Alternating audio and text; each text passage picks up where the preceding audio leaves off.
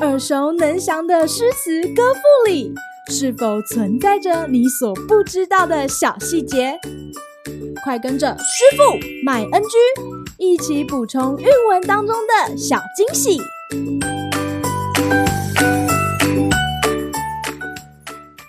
大家好，欢迎来到今天的师傅麦恩居。今天要和大家介绍王维的《辛夷务》：木葺芙蓉花，山中发红萼。见户即无人，纷纷开且落。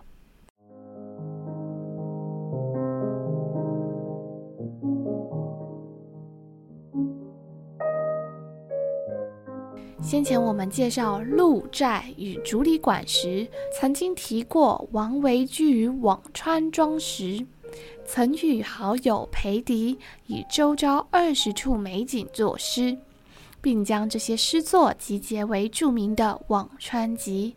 今天要介绍的这首《辛夷务》，也是辋川绝句当中的一首。《辛夷务》是一首春天的诗，辛夷是一种植物。又称木兰、木笔，早春时节会在枝头绽开满树的花朵，因此韩愈《感春诗》就提到“辛夷高花最先开”。在裴迪的诗中则说道：“况有辛夷花，色与芙蓉乱。”可见，因为辛夷花的色与芙蓉相近，因此王维在诗中以木葺芙蓉花来形容辛夷开花的姿态。春天到来，辛夷开花，王维特别点出了花朵是鲜艳的红色，在山中盛开，应该显得更加灿烂耀眼。然而，在前两句描写开花的情状后，诗人笔锋一转，在第三句向我们描述了整个空间。也就是开着灿烂红花的这片山谷是寂静无人的，寂静无然的山谷与春天绽放的花景相映之下，更凸显出一种寂寞之情。末句纷纷开且落，让我们感受到时间流逝的动态，满山的花朵经历了整个花季。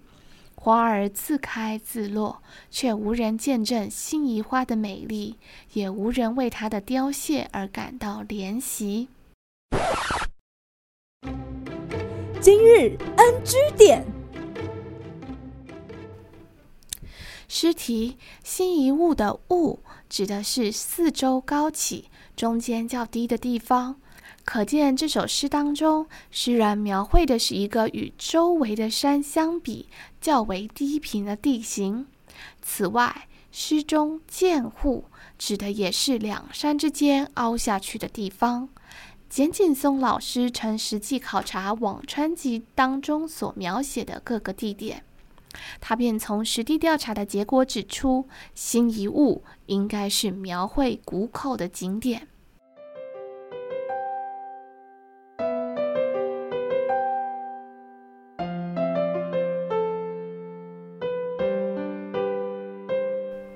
从观看整体环境的视角，细细品味王维的这首诗，我们更能读出一种淡淡的哀伤。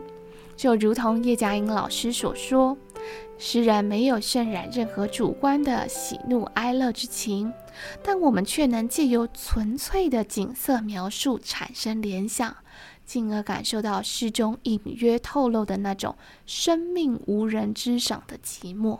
好啦。今天的师傅卖恩居就到此结束，我们下回再见喽，拜拜。感谢收听今天的师傅卖 NG。想要了解更多有关韵文的趣味知识，请记得按下订阅键，follow 我们，让你的诗词歌赋不 NG。